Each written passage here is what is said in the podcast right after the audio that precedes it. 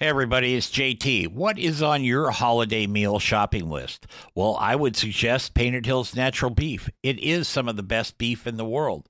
And your friends and family will be thanking you for a long time if you serve Painted Hills Natural Beef for your holiday meals. And now you can buy it online just by going to paintedhillsbeef.com. Use the code BBQNation at checkout and save yourself 15% on your order.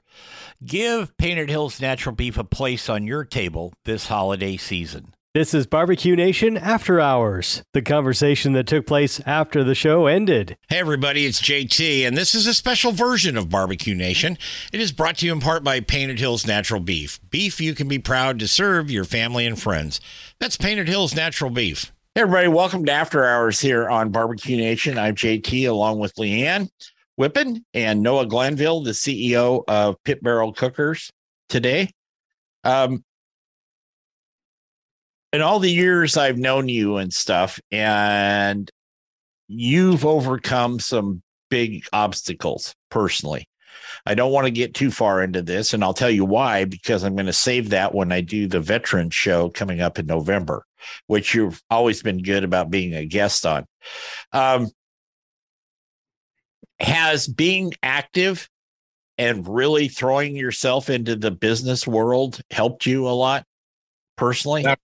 Absolutely. Yep.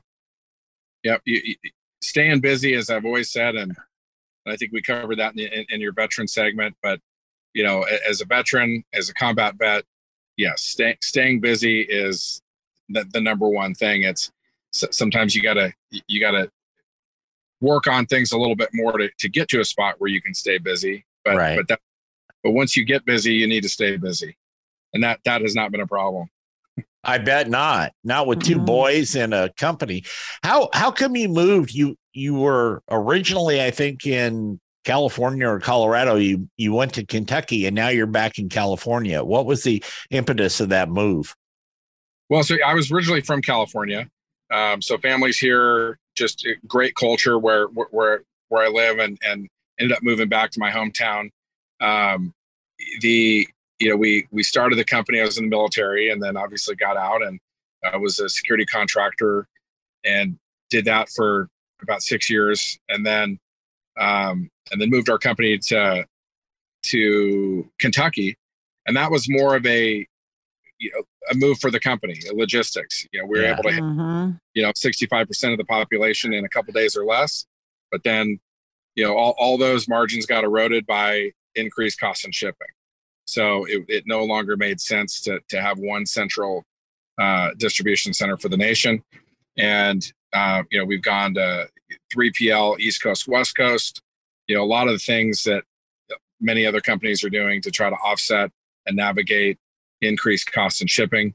Um, so again, you know, as I always say, before we make a business decision, is it best for the consumer? And when you ask those questions, usually you make the right business decision. So faster faster uh, lead times to get to the get the product into their hands uh, do it less expensive so that we can keep the our costs where we are and and our and our price points. Um, so yeah it um, th- those are the reasons we we we had moved to, to kentucky the headquarters and then we just moved our headquarters back to california. Um, you know california needs all the help it can get so oh yeah good tax. I agree. I concur. Um, how did you get into doing this? I mean, you went from military to security, and then this. It's a it's a it's a big difference there. How did how did you get into it? Yeah. So, Leanne, I, I always I've always loved cooking. I've always loved being the guy that can come in and, and get on the grill. Doesn't matter what it is, and cook an amazing meal and entertain and just see mm-hmm. people enjoy great food. And what I wanted to be able to do was create a device that anybody could mirror that.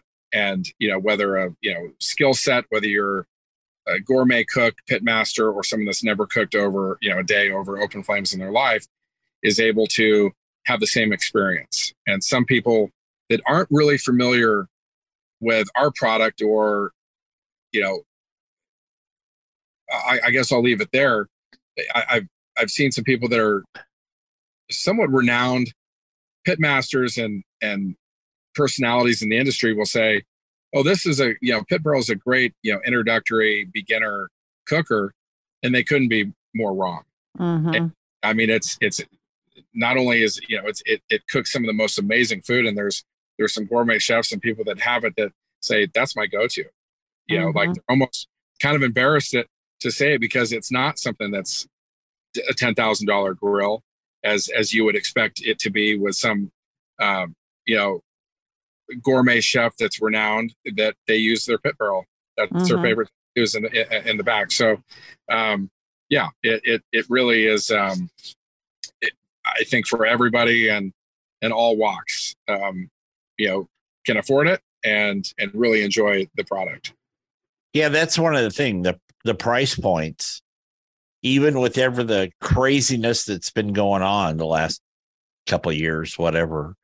Uh, price point is still doable for most people. Yeah, I but you're getting the quality here too. I mean, like Right. you said, you've had yours for eight years. I mean, that's a testament to how long it la you know, and and you're still probably gonna have it for years to come. So that's that's super important. I mean, you were talking about the 199 grills. Yeah, it, it- and they're 199 for a reason, uh, because of the quality and you're going to end up two years having to replace it. So when you make an investment, which is actually very affordable with your product, you're going to get longevity. So in, in it's actually going to pan out to be less expensive over time. I think. Yeah, yeah, I agree. So, Noah, here's some kind of abstract questions for you. Um, what's the uh, what's the best concert you've ever been to? We're going down that road, so just hold on. You know, these are my favorite questions. Let's see how you answer 'em. Best concert, George Strait. really? Huh. Yeah. Yeah, he's pretty. I will. good. I say though. I will say. I, I did. George Strait was was. I always. I, I like George Strait, but Mhm. Surprisingly enough, we went to Las Vegas. Um, and this was this was a bit out of character, but we we went to Las Vegas with another couple, and for two nights. So each couple had one night to pick where we went to dinner and whatever the show was going to be. So we said let's let's go out and and really kind of throw a curveball and just see what happens. So we got tickets to Pitbull at the Planet Hollywood and got tickets, you know, right up front. That was probably one of the coolest concerts I've ever been to. He is one heck of an entertainer, and uh, was just so. I mean, everyone. I've never, I've never been in a concert that just the energy and everyone having looking like they're having the time of their life, and we were, we were, we, you could put us in that category. So that was probably it. And I mean, and you know, he's he's got great music. Um, great energy and just a phenomenal entertainer. So and we've said that to friends and they're like, Are you serious? You guys went to Pitbull? And and yeah, it was really, really good. So that that's probably the best answer for that one. Hmm. well, there you go. Like Uh, where is, excuse me, where is the worst place you've ever had to cook? Probably and I'll have to I'll have to give some background to this. We went to the Big Apple block party in New York. Mhm. and we thought this will be great and we go there and you couldn't not one person that showed up could even have a cooker or a barbecue anywhere near the radius because everyone lives in an apartment Yeah. you- you couldn't even have a, a yeti cooler i mean i guess you could use it as a coffee table but you know it, it was it was a little different different feel and vibe um you know i i'd say you know probably afghanistan Ah. not not knowing I'm gonna land on you but but i'm still but i'm still cooking out there Yeah. that's probably the first, but wow. but from a business perspective that was that was a strange a strange feel going somewhere where there's not you can't really cook outdoors you know in, in that Right. and it was a very tight um you know feel and i mean i i like a lot of space i i, I need some room and uh you know a lot of people um you know there so that that uh you know that was you know i don't know if that's a, the, the worst way to say it but we ship a lot of product out out to the New York area, just not right down. Yeah. Um, I was to say, you know, there's a famous scene in the uh, the A Team movie where Right. where Murdock uses some antifreeze as his he's basting the steaks or something with antifreeze, and the, he says, do, "Do you want my secret sauce?" And the other guy goes, "No, it gave me Bell's palsy the last time I ate it." Oh So- my gosh. and uh, it's pretty funny. I mean, uh, you know, uh, whatever, but it's I like that. Um, have you ever? I I don't know if I ever asked you this one, Noah. Did you ever? Have you ever cooked in the snow in your underwear? Oh my God. Oh, I hopefully I had the underwear on. Uh, you know, it- it- yeah. I mean, like I said, I we, we- we live. We've always kind of lived on land and, and had some some acreage. So, you know, it. uh Yeah, I mean, it, who, who knows? I guess that's a yes. I, I'm, I'm probably. I could definitely say yes. I've, I've, I've cooked in my underwear before. okay. Yeah, me too. So it's it's it's not certainly doesn't improve the appetites of the guests, but you know, you can always say you did it like that. Um if we could make you if if Queen Leanne and King Mhm. Jeff here could make you the omnipotent ruler of barbecue for one week, it could even be one day, what would you declare? What would be your supreme directive to people in the world of barbecue? You got to cook a turkey on a pit barrel one time. Yeah, cook, any, cook anything on a, on a pit barrel, and that'd be a sad day for every every other grill manufacturer. Uh, and, and and we'd have a we'd have a really good problem on our hands to, to produce a lot a lot of cookers. I I mean, really, that would be something that you know just just getting the product out there. You know, when you don't have you know you know hundreds of millions of dollars you know capitally injected in, in into a business to to you know pay anybody and everybody to to cook on it and side contracts it's just hard to get that kind of traction but you know we do it organically and each customer that buys one says oh my gosh i wish i knew about this sooner yeah. so you know, just just better education and it takes you know horsepower and money to do it if you could give uh, people one piece of advice, um, and it doesn't necessarily have to be about uh, barbecue or cooking or smoking, uh, can be anything. But if you were going to give somebody one piece of advice, what would it be?